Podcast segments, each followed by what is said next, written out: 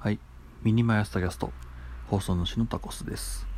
えー、皆さん、油性ペンって、えー、使われますかね？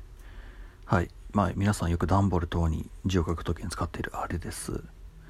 えー、僕自身よく使う、まあ、ポストイットに、え文字を書いたり、まあ、段ボールに物を書く仕事をしているので、うんまあ、よく使うわけです。まあ、平芯丸芯というのがございまして、そう、丸芯というのが、まあ、ペン先がま U 字型になっていて、平芯というのは、まあ、そうですね、彫刻刀を思いいただけ、思い浮かべていただくと分かりやすいかなと思うんですけれど、はい。で、その丸芯と平芯なんですけどね、あの、何が言いたいかっていうと、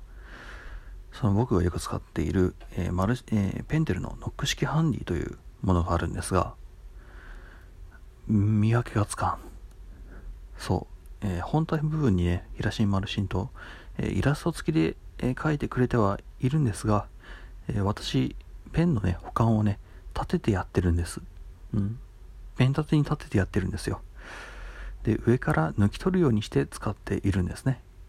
そう、だから抜き取るまでどっちがどっちかわかんねえっていうね、抜き取った後でわかるっていう。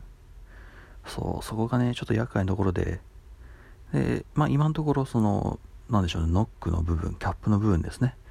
に、えー、まあ、シールを貼るという風にして対応はしています。うん、ただまあ、その真上から見た時に見やすいというのは非常に、えー、まあそっちの方が楽だなっていうのは正直思ってはいますね。うん、まあもともとその油性ペンの保管の仕方がまずいんじゃないかというマルシンとヒラシン分けた方がいいんじゃないかという話ではあったりはするんですが。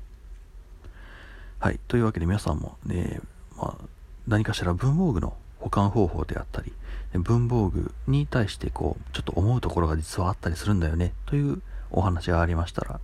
ぜひ、えー、感想いただけると非常にありがたいです。タキャスト、またどっかしらでお会いいたしましょう。ではでは。